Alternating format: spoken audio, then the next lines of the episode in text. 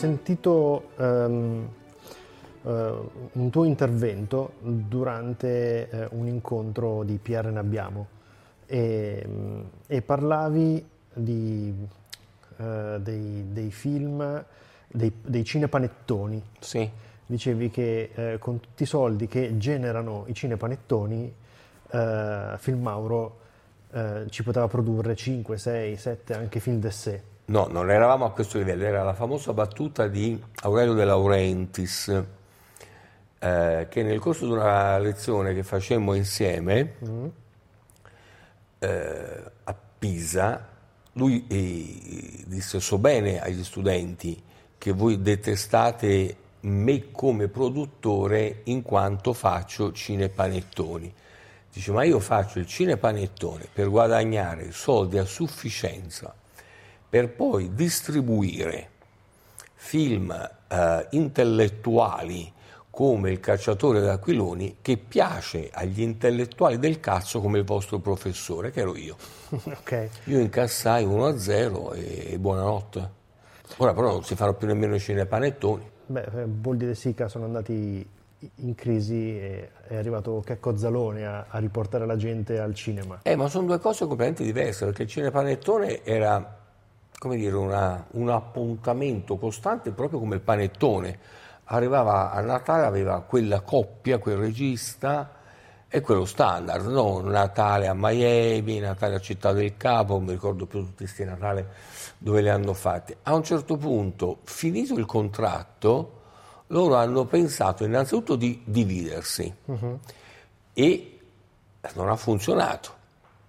Sono stati rimessi insieme da Indiana Production lo scorso anno, nel 2019, e c'è stato un, un bel risultato, però siamo molto distanti eh, dai risultati dei tempi d'oro del, cine, eh, d'oro del cinepanettone.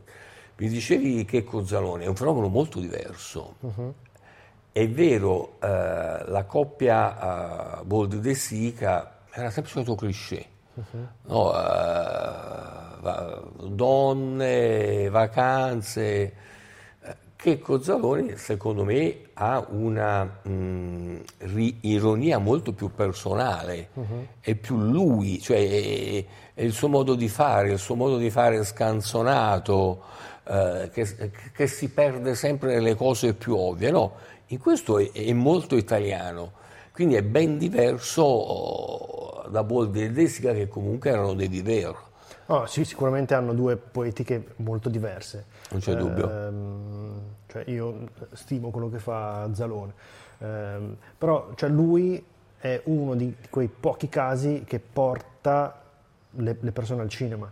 Oggi è una cosa che succede un, un po' di meno. Un produttore che non lo ha mai prodotto, mm-hmm. che è Nicola Giuliano, che invece produce Sorrentino, Tony Servillo, eccetera, in un libro che noi abbiamo fatto per l'università, Divismo 3.0, a domanda esatta risponde chi è oggi una star in Italia? E lui dice che è Cozzalone, perché è l'unico che porta migliaia di persone al cinema a spendere soldi ed è quello che più di tutto porta le persone al cinema eh, è vero, lui sposta la gente, lui sposta la gente, anche l'ultimo che ha fatto Tolo Tolo, che è molto diverso se pensiamo al... Cado dalle nubi. O... Eh, esatto, e lì si vede che c'è la regia anche di Virzì, uh-huh. eh, è più impegnativo. Ciò nonostante ha fatto qualcosa come mi pare 42-43 milioni di botteghino. Stiamo parlando di cifre comunque enormi per il cinema italiano, cioè è il fenomeno per eccellenza, eh? uh-huh. è il fenomeno per eccellenza lui. Quindi anche facendo un genere più impegnato, e si è saputo subito, cioè non è che uno è andato dicendo caspita ho scoperto un altro Zalone, certo, siamo andati a vedere noi italiani il film di Zalone perché è di Zalone, uh-huh. ma si sapeva dalle prime battute, dalle prime critiche, dalle prime recensioni, eh, dai primi passaparola che sarebbe stato un film diverso, comunque un po' più impegnato. Ciononostante ha fatto una grande cifra che farà alzare, ora vediamo con la storia del coronavirus, gli incassi 2020 del cinema italiano. com'è questo mondo tra cinema e eh, serie tv? Allora, sono innanzitutto concettualmente diversi. Quindi la, fru- la fruizione on demand è sicuramente eh, intanto di eh, produzione straniera. Uh-huh. Noi facciamo pochissime cose eh, esclusivamente per le piattaforme e poiché oggettivamente spendono più soldi, sono, mm, cresco, sono prodotti meglio nel senso che la spesa la vedi anche nella struttura uh, filmica e quindi hanno gioco forza nell'entrare nelle case italiane. Uh-huh. Oltretutto facciamo anche un ragionamento di costi della fruizione, te ne stai bello fermo lì e non ti muovi. Seconda cosa da dire, quindi al di là della piattaforma, teniamo presente una cosa, che quasi tutti i film italiani per il pubblico italiano hanno o direttamente o indirettamente dei finanziamenti pubblici. Uh-huh. Cioè questo che significa? Significa una cosa, che tutte le volte che un film italiano gode di un finanziamento pubblico, c'è una clausola precisa. Il film destinato prevalentemente alla sala cinematografica. Okay. Cosa vuol dire? Che non può non uscire in sala e deve essere anche prevalentemente la sala cinematografica. Tanto è vero che prima esce in sala, poi abbiamo il video on demand, eccetera, eccetera, eccetera. Quindi c'è una nascita completamente diversa del cinema italiano rispetto al cinema per le piattaforme. Quando un film nasce per la piattaforma non prende un centesimo. Eh, cioè, ehm, questo è il tasto dove mi interessava arrivare. Vai. Nel senso che ehm, ero stato eh, a Roma ehm, nella sede preposta dove si elargiscono questi finanziamenti. Cioè al Ministero è stato? Eh, ha un nome... MIBACT. MIBACT, esatto. È il Ministero dei Beni e delle Attività Culturali e del Turismo. Ok, sono stato là.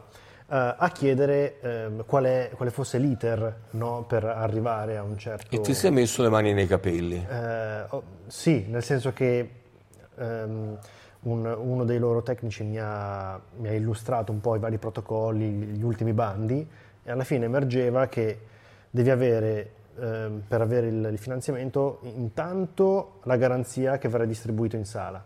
Eh, appunto, prevalentemente in sala. Eh, poi devi avere eh, un regista che ti porta le persone in sala, poi devi avere un attore che ti porta il pubblico in sala. Poi, cioè, ma se io non ho nessuna di queste condizioni, mi ritrovo abbastanza impossibilitato a chiudere. Sì, in realtà, e infatti questa è la cosa che ho sempre contestato in tutte le sedi accademiche e politiche. Se noi vogliamo aiutare il cinema, eh, non dobbiamo dar soldi a chi in qualche modo è già in grado di farli. Dobbiamo dare i soldi alle produzioni più difficili.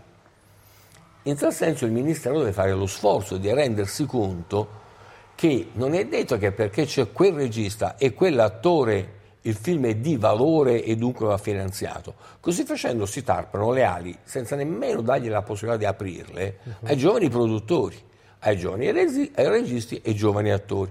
Quindi bisogna eh, trovare un punto di ricaduto più positivo. La legge Franceschini tenta, quindi la riforma del cinema, uh-huh. di fare una cosa di questo genere piano piano i risultati stanno arrivando. In realtà, più che la norma è il produttore che scommette. In Italia abbiamo dei produttori che vanno sul sicuro. Uh-huh. Abbiamo citato poco fa uh, Nicola Giuliano, va sul sicuro quando usa Sorrentino e Tony Servillo, tanto. però poi rischia anche con dei giovani. Uh-huh. Lo fa, lo dice, vabbè, voglio rischiare, so che non ce la faccio e quindi rischio. Uh, però non c'è un grande sostegno alla fine nei fatti da parte del soggetto pubblico. Anche le stesse regioni, per esempio, ho uh-huh. seguito molti bandi regionali. Il bando regionale, la regione cosa fa? Eh, fa un investimento. E allora dici, io investo perché invece di comprare, faccio per dire, pubblicità sui giornali o sulle televisioni, investo sostenendo un film uh-huh. che fa vedere il mio territorio. Ma allora a quel punto siamo anche in questo caso il cane si morde la coda, perché se la regione vuole far vedere il proprio territorio ha bisogno di un regista che sicuramente è visto al cinema, di un attore che è visto al cinema, eccetera, eccetera. Poi ci sono stati anche dei casi clamorosi dove le regioni hanno speso un sacco di soldi eh, per vedere i propri flop. Eh, eh, cioè il, quello che si innesca è che poi c'è un livellamento dove eh, i, i, temi poi sono, sono, quelli, dove poi gli attori sono quelli, i registi sono quelli eh, e poi praticamente si crea uno standard senza oh, mordente. Sì, sì, è vero, ricordo una bella conversazione che feci boh, dieci anni fa con Virzi quando ero presidente della Toscana Film Commission, che lui mi disse ci state costringendo a fare le cartoline. Eh, io sono stato di quelli che è stato tra i primi in Toscana a chiedere una norma di sostegno al cinema, dopodiché, eh, e quindi con eh, la cartolina come garanzia. No? eh, altre regioni, devo dire, sono state, visto questo errore, se così lo vogliamo chiamare, più illuminate, e hanno detto sì, d'accordo, vi diamo i soldi se ci fate vedere, ma ci interessa anche che facciate lavorare la nostra gente uh-huh. e quindi il cinema come opportunità economica indipendentemente dal paesaggio. Uh, pensiamo al bando della provincia autonoma di Bolzano. Uh-huh eh, dà dei soldi e tu devi spendere eh, in proporzione a quel che si vede, a quel che si fa, ma dà soldi anche soltanto se giri in Alto Adige e non si riconosce l'Alto Adige, quindi gli interni, uh-huh. purché tu faccia lavorare il territorio, le maestranze, gli alberghi, eh, i ristoranti.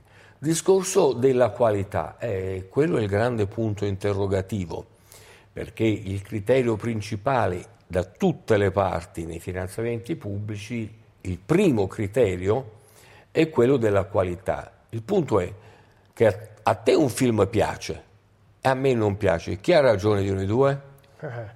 Dice, ma tu sei un grande critico e io sono un modestissimo lavoratore. Beh, quanti modestissimi lavoratori non esperti di cinema ci hanno, tra virgolette, azzeccato? Uh-huh. Voglio dire, chi avrebbe investito sui primi film di Checco Zalone? Checco Zalone è la negazione del film intellettuale, pensante, di qualità, di sperimentazione del linguaggio. E però a investirci sono soldi, tant'è vero che lui non piglia soldi pubblici, perché Tao 2 cioè, faccio tutto da solo, spendo ma ricavo e non devo rendere niente a nessuno. Anzi, è esattamente il contrario. Eh, eh, quindi da un lato c'è lo stipendio e dall'altro c'è la meritocrazia, nel senso che chi fa poi film indipendenti che inserisce in un circuito diverso dal, eh, dal circuito classico vive di meritocrazia, cioè se piace e viene distribuito allora, eh, allora va, altrimenti non va da nessuna parte. Eh, eh, non userei la parola meritocrazia perché meritocrazia è un merito proprio, no? Eh, io continuo a fare a lezione un esempio che tra l'altro vedi calza proprio nel 2020. Mm, quando i fratelli italiani vinsero l'Orso d'Oro a Berlino con eh, Cesare deve morire, questo film dopo l'Orso d'Oro venne rimesso in sala e in totale in totale, ora non so se è stato poi riproiettato di recente, hanno sotto il milione di euro di incasso sala, cioè sostanzialmente non ci andava nessuno a vederlo. Uh-huh. Orso d'oro a Berlino, film di grande qualità ma di pochissima commerciabilità. Quindi non è che il pubblico che va a vedere il film ne stabilisce meritocraticamente la qualità. Uh-huh.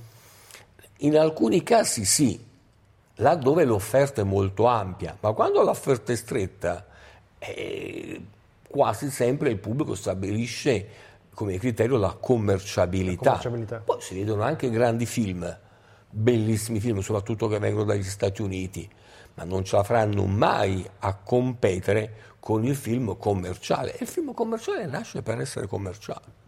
Eh, ehm, Tu insegni, sei stato alla Film Commission eh, in Toscana e, e fai anche delle consulenze. In, in, cosa consiste precisamente il tuo mestiere? E sono due in questo momento. Film Commission non più, adesso ci sono stato 12 anni e uno non può restare a vita presidente di un ente eh, finanziato da un soggetto pubblico, nel caso mio era la regione toscana, non, non si può da nessuna parte. Uh-huh. Eh, quindi da un lato c'è la parte accademica, insegnare cosa c'è dietro il film, uh-huh. quindi io non, non, mi occupo della qualità del film, ma del processo produttivo.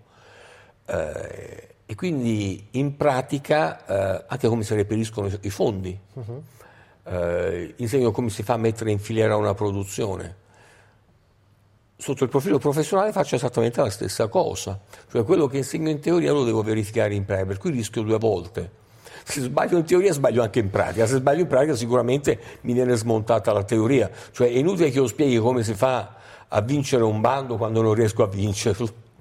Quindi tu ehm, segui i, eh, i produttori. La nel... parte sporca del film? vogliamo dire i soldi? Nel, nel, vincere poi un bando per eh, poter girare. Infatti, eh, molte de, delle produzioni che io seguo professionalmente, i bandi li vincono, eh, perché un bando si vince quando hai due parametri. Il primo, il parametro formale, sembra una battuta ma è così, perché prima di arrivare alla commissione di valutazione bisogna saperlo presentare. Uh-huh.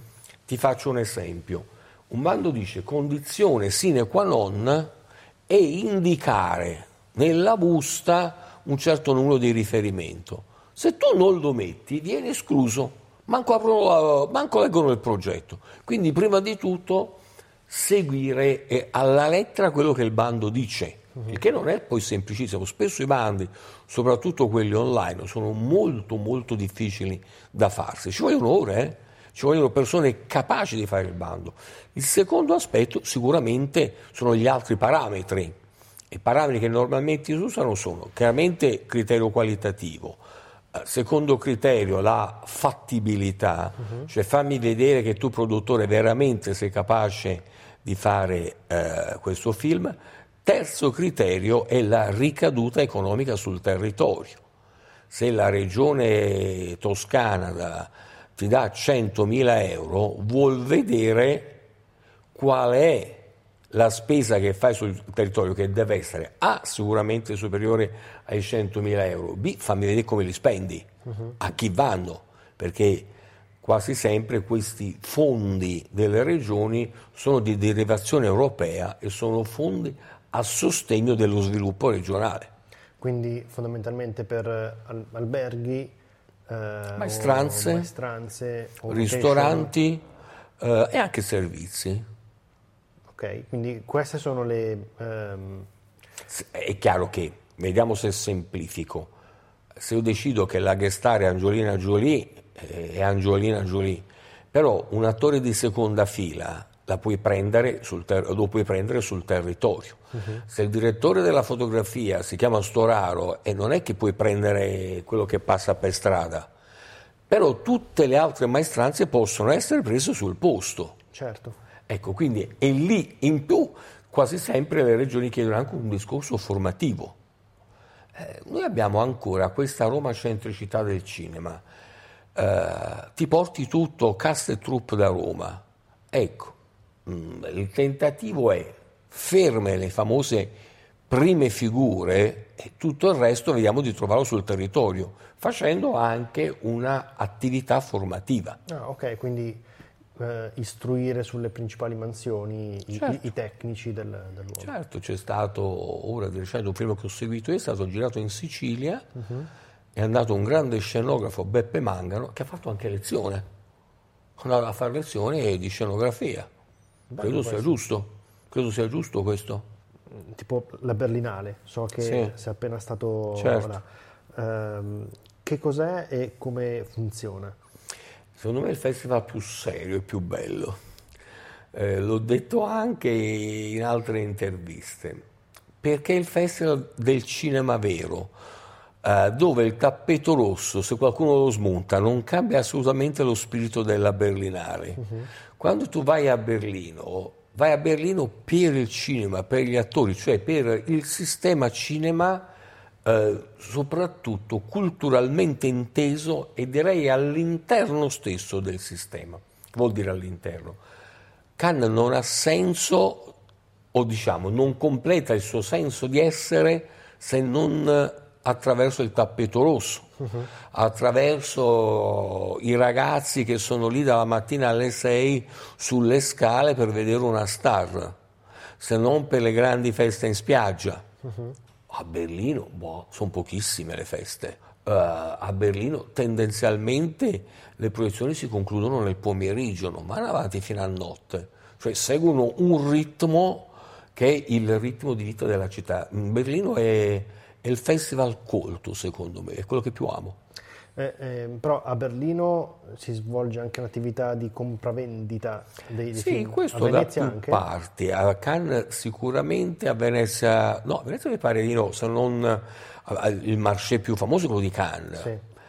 Allora, eh, eh, anche quello di Toronto. Il punto è che a Berlino si fa anche il marché, ma fai un marché di nicchia stante quanto ti ho detto prima, vai lì a lavorare uh-huh. e allora a quel punto c'è l'incontro tra produttori, produttori e distributori, ma è gente che va lì e per stare tutto il giorno a, fare, a concludere affari, uh-huh. difficilmente vanno lì con lo smoking, okay. cioè proprio non ce le vedi, qualcuno poi c'è sempre a Venezia e a Cannes devi andare con lo smoking, quindi c'è anche il marché che è molto importante, eh, quello di Cannes, perché è più vasto, uh-huh. perché arriva più roba e poi perché, diciamolo anche, è, eh, Cannes stessa si caratterizza come mercato. Venezia no, anche perché poi quando sta finendo Venezia è già cominciato a Toronto. Ma ehm, quali sono le caratteristiche, cioè i produttori cos'è che cercano? Cos'è che li convince a prendere un film piuttosto che un altro? A realizzarlo? Sì. È la prima cosa, io continuo a dirlo, i produttori eh, non sono a capo di una onlus, vogliono fare soldi, sono degli industriali. L'ANICA non è altro che l'associazione industriale dei produttori italiani, uh-huh. per, per semplificare. Quindi la prima cosa vogliono vedere eh, quanti soldi riescano a fare. Uh-huh. E partono quando hanno visto che il budget è, co- è ben coperto, quindi che ci sono i soldi della regione, che ci sono i soldi dello Stato, che c'è un coproduttore, che c'è uno sponsor, che c'è il tax credit. Quindi sicuramente è fare soldi. Uh-huh. E il loro lavoro sono imprenditori. Poi abbiamo anche dei produttori eh, illuminati che il film lo fanno comunque sono quelli che ci mettono l'anima, sono i cosiddetti produttori veramente indipendenti, che loro vogliono fare il prodotto di qualità. Spesso in Italia abbiamo il fenomeno di registi che si fanno la propria casa di produzione sì. per fare il loro film, dicendo guarda io scommetto alla pari. Io penso a Martinelli, a quello che ha speso e a quanto ci ha rimesso fino al fallimento per fare film come Ustica. Uh-huh. No? Quindi eh, lui sapeva che non avrebbe fatto soldi, certo non si aspettava di fallire, ma la sua società è andata in fallimento per fare quel film. Non, non sto svelando un segreto perché purtroppo gli atti del fallimento sono atti pubblici, quindi certo. li troviamo uh, da tutte le parti, però difficilmente un produttore si muove se non ha il budget completamente coperto. È vero che le norme quando tu chiedi un finanziamento pubblico, il finanziamento pubblico è anche quello del tax credit, perché uh-huh. comunque sono soldi, sono entrate a cui lo Stato rinuncia, quindi cioè, difficilmente il finanziamento pubblico ti arriva se non dimostri al soggetto che deve valutare il progetto che il produttore non mette del capitale suo, quindi non, rischio, eh, no, non si vede il rischio di impresa, però il rischio di, di impresa è sempre molto più contratto adesso. Eh, però da una parte ci sono i progetti eh, che vivono sulla carta e che i produttori si, si comprano, però dall'altra ci sono anche dei, ehm, dei, film che sono già realizzati e che poi sono, vengono messi in vendita. In alcuni casi neanche vengono messi in vendita. Il 40% dei, pro, dei film italiani non vanno eh, in sala, restano lì. Allora, diciamo che qua eh, partiamo da chi ha l'idea, uh-huh. regista, sceneggiatore. In alcuni casi io l'ho visto stando fermi nei cassetti per anni, finché non si riesce a mettere su il, il piano finanziario. In, al- in altri casi invece il film già prodotto viene acquistato dalla distribuzione soltanto quando è finito. Questo forse è il caso a cui ti riferisci, sì. mi spiego. Checco Zalone, Pieraccioni, il film lo prevendono alla distribuzione. Come dico io c'è, la, c'è l'asta. Uh-huh. Io eh, sono la Tao 2, ho il film di Checco Zalone, chi mi, chi mi, dà più soldi, la RAI o Canale 5 per dire? Stessa cosa vale per Pieraccioni, no? E addirittura in questo caso abbiamo la prevendita, cioè ancora prima che vengano iniziate le riprese, il film è acquistato dalla distribuzione. Nel caso invece di film d'autore, di film difficile, di film dove ci si scommette di più, mm-hmm. eh, la distribuzione dice vabbè fammi vedere quello che sai fare. E poi valuta se... E poi lo valuto, per esempio la stessa RAI ti dice va bene, bravo, complimenti, fammi vedere che hai fatto. In altri casi abbiamo scommesse che fanno i distributori in Italia. Alcuni mm. sono bravi, Dico, guarda, facciamo una cosa. Tu fai questo film, io mi impegno a distribuirlo in 60 sale, eh, spendo 30.000 euro di promozione e lancio, quando recuperati 30.000 euro poi ci dividiamo in percentuali, 70-30 il ricavato. Ma già questa è un'operazione coraggiosa, uh-huh. perché il distributore impegna 20-30.000 euro per fare promozione. Nei casi invece Zaloni, Pieraccioni, tanto per dire, il distributore dà quello che si chiama minimo garantito. Uh-huh. Come va va tu ti do questo. Ok. Quindi sono anche i, um, i distributori che, che investono certo, su, sui certo, film. quasi sempre il distributore è quello che eh, si occupa, si dice eh, lancio e copia, cioè promozione del film e fa le copie. Eh, oggi costano molto meno, una volta quando facevi mille copie erano mille pellicole, ora sono, sono tutti quanti hard disk. Certo. E, eh, vabbè, tra un po' Netflix si sposterà qua a Roma, cioè aprirà una sede qua. Ha già aperta a Milano, ora ne apre anche una a Roma. Ah, l'ha già aperta a Milano? A Milano sicuramente sì. Non, non ho notizie di Roma, a Milano sicuramente sì. Ok, perché, a City Life. Eh, c'è il giornale, cioè mh, qualche settimana fa appunto era apparso sul giornale che... Può darsi, può darsi mettano casa anche qui perché eh, Roma è la capitale dell'audiovisivo, diciamo della televisione e della pubblicità. Cinema è la capitale del eh, cinema, scusate, Roma è la capitale del cinema, quindi può darsi, di Roma non lo sapevo, dico la verità, di Milano lo so, hanno già aperto. Beh, tipo, eh, tipo l'altro giorno sono stato a intervistare ehm, il l'operation manager del Flat Parioli, che mm-hmm. è dove fanno la post-produzione di mh, mm, grosse serie eh, di, di, Netflix. Sì, sì, conosco la Flat Parioli. Eh, raccontava della partnership che hanno fatto con Netflix e di come, eh, cioè di tutte le indicazioni che ha, eh, hanno ricevuto da Netflix per tutto il flusso di lavoro della post-produzione, da, proprio da, dall'inizio fino alla fine tutti i processi sono stati standardizzati. Eh, di sicuro perché eh, la Flatta Parioli è una delle grandi società, dei grandi laboratori insomma, che fa la post-produzione. Evidentemente una cosa è fare la post-produzione di un'opera eh, che ha la sala come primo obiettivo e un'altra cosa è quello che ha il video che ha il telefonino, che ha il video di casa o il tablet. Certo, cambiano completamente i processi realizzativi nella post-produzione. Eh, tu ti occupi anche di eh, proporre dei progetti a interlocutori come Netflix o Amazon Prime? No, no, no, questo no. Io faccio, I miei interlocutori sono direttamente i produttori. Okay. Neanche i registi, salvo casi rari con cui si parla, soprattutto spesso oggi i registi, come dicevo, sono anche produttori e quindi hai a che fare, ma possibilmente io cerco di, come dire, mica per altro, perché se comincio ad, ad occuparmi anche della parte qualitativa, faccio malissimo il mio mestiere a livello finanziario, certo. perché partecipo con un afflato diverso. Eh, metto lingua, invece non devo mettere lingua, il regista deve fare il film, non io. Certo. E, ehm, andiamo verso la fine. Ehm, tu come mh, ti, ti, immagini il futuro della sala cinematografica? È un, un organo che rimarrà vivo e vegeto o si troverà un compromesso? Avessi la palla di vetro ti risponderei, non ci fosse il coronavirus, il coronavirus ti darei ancora un'altra risposta. Guarda, mi riesce abbastanza difficile, eh, spesso mi viene chiesto il futuro della sala. Nella sala c'è un percorso mentale. Uh-huh. Quando io vado al cinema devo preventivare ad andarci almeno con la mia fidanzata, con la mia donna, meglio, andando, siamo italiani, con i figli. Uh-huh. Quindi devo comprare dai due ai quattro biglietti. Devo venire via da casa andarci e c'è una spesa, o la macchina o il mezzo pubblico. Terza spesa, siamo al biglietto, al mezzo di spostamento, mangi. Certo. Quando sei a casa tua, tu non hai spese, innanzitutto spendi molto meno per la fruizione, lo sappiamo, cioè quindi per vedere il film. Uh-huh.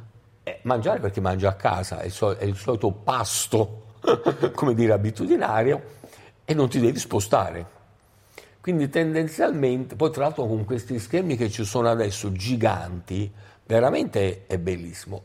Però, come hai visto, è un percorso mentale diverso. Sì. Cosa significa questo? Che ti pone rispetto al film in una logica, a parte che è diverso il grande schermo della sala cinematografica rispetto al, a, al TV color, uh, al LED, è molto diverso. È un'esperienza molto diversa. È sì. un'esperienza completamente diversa perché nel TV color al LED eh, non ce la fai ad entrare dentro. Uh-huh. Eh, o ti crei una sala di proiezione in casa, ci sono alcuni che se la fanno, ma se no l'esperienza che hai nella sala cinematografica è diversa. Ma come dicevo c'è anche un percorso mentale diverso. Allora, il percorso mentale di, che distingue, secondo me, la sala dalla fruizione eh, domiciliare è come quando vai a comprare un libro, decidi di comprare un libro, vai in libreria, vuoi sentire la puzza dei libri, stai negli scaffali, stai nell'ambiente consono. Uh-huh. Il cinema è l'ambiente, la sala cinematografica è l'ambiente consono al film. La casa tua non è l'ambiente consono al film è un ambiente dove vivi, dove c'è anche il film. Quindi hai un percorso mentale diverso che a mio avviso agisce anche sulla emotività dello spettatore rispetto al film. Io mi aspetto molto di più quando vado in sala. Guarda quanti soldi ho speso. Certo. Quando sono a casa posso spegnerlo, eh, il televisore. In sala no, quindi ho una grande attesa quando vado in sala. E poi ci devo stare fino in fondo. Non è che posso fermare, bevo qualcosa e poi riparto uh-huh. in sala. A casa sì, lo fai. Quindi alzi l'attesa. Quindi il film della sala è il film da attesa, da grande attesa, devi dare grande risposta. Il film in casa non ti fermi. Eh, ehm, perché cioè, c'è questa diatriba su, ehm, sulle piattaforme tipo Netflix o Amazon Prime che producono i loro grandi capolavori che non passano dalle sale. Però se, ehm, eh, se i film loro non passano nelle sale, io so che anche tipo, gli attori si rifiutano di partecipare, i, grandi attori si rifiutano di partecipare perché non possono finire allora, gli Oscar. Eh, allora, eh, questa è una limitazione, eh, però anche questo muro è caduto Ricordatevi che per tempo, per molti anni, c'è stato, alcuni anni, il muro dei festival. Se il film è distribuito da Netflix, dalla piattaforma, non può andare in concorso.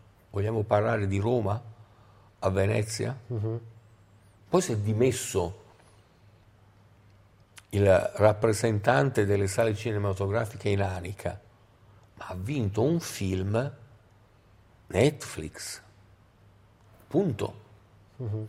Quindi eh, ti rifiuti, ma non ne puoi più fare a meno.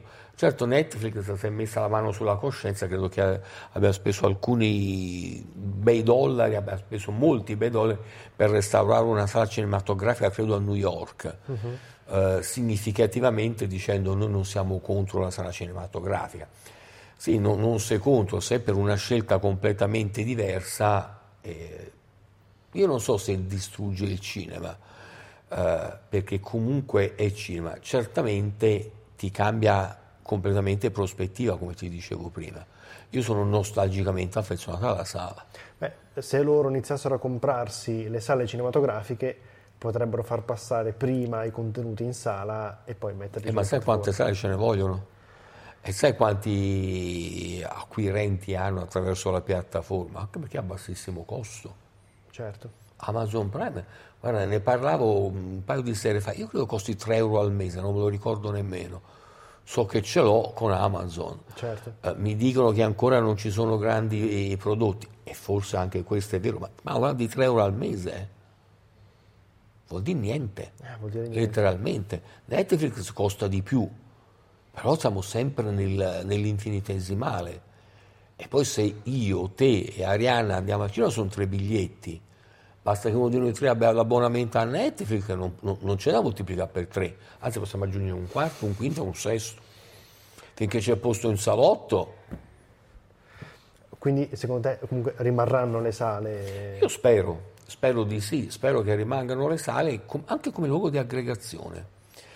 Uh, io ho fortemente litigato una volta con un alto dirigente del Ministero in un dibattito pubblico che eh, a proposito di cinque sale chiuse e sei schermi invece in un multiplex, e lui diceva il conto è più uno perché c'era uno schermo in più, dico sì, ha ragione, però se hanno chiuso una sala in un quartiere, in un piccolo paesino, in una periferia, il mio conto è meno 5, il suo in termini di schermi è più 1, perché abbiamo chiuso 5 luoghi di aggregazione. Io voglio continuare a pensare al cinema anche come luogo di aggregazione, dove ci si va, dove si sta insieme.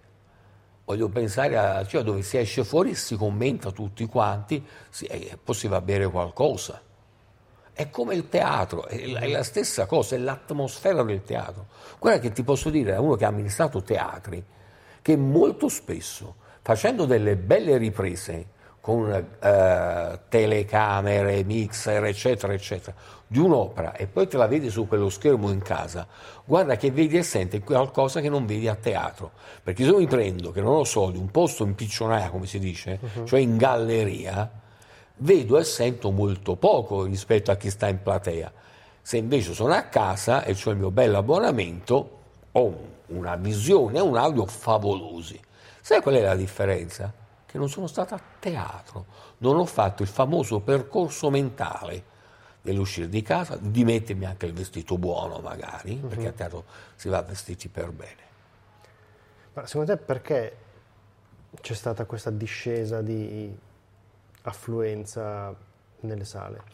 Beh, intanto diciamo che nel 2019 c'è stata una certa ripresa, soprattutto in Italia, eh, del, del, pubblico in sala. La discesa nelle sale comincia con l'avvento della televisione, uh-huh. perché l'intrattenimento da essere esterno all'abitazione diventa interno. In più aumenta esponenzialmente i canali televisivi che puntano sulle fiction, sui telefilm, oppure ti mandano dopo pochissimo tempo un film che in sala lo vedi gratis in televisione. È chiaro che ti comporta la discesa. Certo. Io sono sempre del parere eh, che vada aumentata la cosiddetta finestra. Eh, sono nei contratti, no? Quando un film è destinato prevalentemente alla sala, tu non puoi mettere che dopo tre mesi va in televisione So, alla fine io aspetto tre mesi per vederlo gratis. Chi me lo fa fare andare al cinema? Prima passavano anni. Appunto, la finestra prima erano molto lunghe, ma c'era la finestra per la pay TV, per la pay per view, poi c'era il DVD. Va bene. Adesso queste finestre sono ridottissime, guarda che quasi sempre i produttori eh, realizzano il film, vanno in post produzione e al momento in cui eh, hanno fatto la copia definitiva sala è già pronta la copia definitiva DVD, è già pronta anche il cofanetto. Eh. Quindi queste finestre si riducono, ma se tu le riduci troppo poi la sala la ammazzi. Eh sì. Altra cosa che io farei è un grande incentivo economico per i giovani. Guarda che i giovani sono più severi di noi vecchietti su questo, però gli devi ridurre il costo, ma glielo devi mettere obbligatoriamente cioè che devono spendere meno, o, dagli, o, o, o glieli, so, glieli dai nella carta di credito studio, eh, i famosi 500 euro che vengono dati per la formazione, mettici dentro sempre comunque almeno il cinema, non dico obbligatoriamente ma quasi, cioè diamogli una mano. Il giorno non ce la fa a spendere 7 euro eh, per andare in una sala cinematografica. Beh, però per la Ferragni li spendono più che volentieri.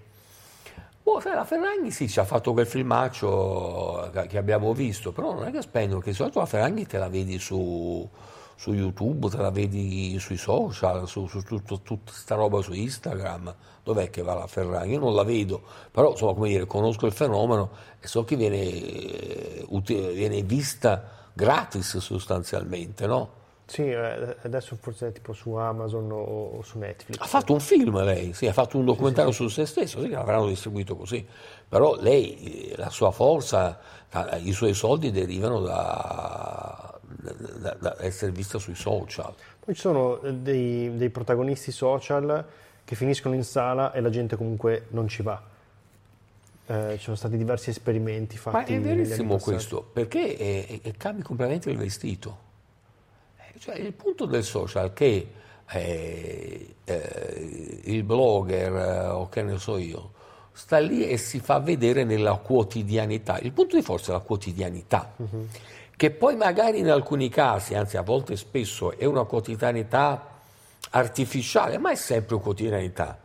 Eh, chi vede la Ferragni, chiede altre, è infatti usare un'espressione pesante, voyeur, uh-huh. vuol vedere là dove non potrebbe, cioè io entro in casa della Ferragni.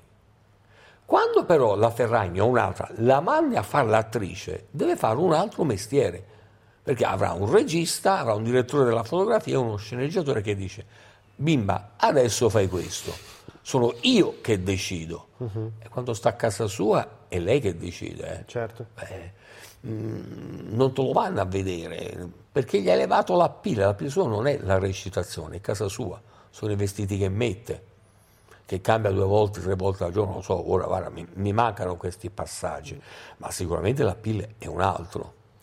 Ugo, grazie infinite niente, per questa grazie a te. chiacchierata.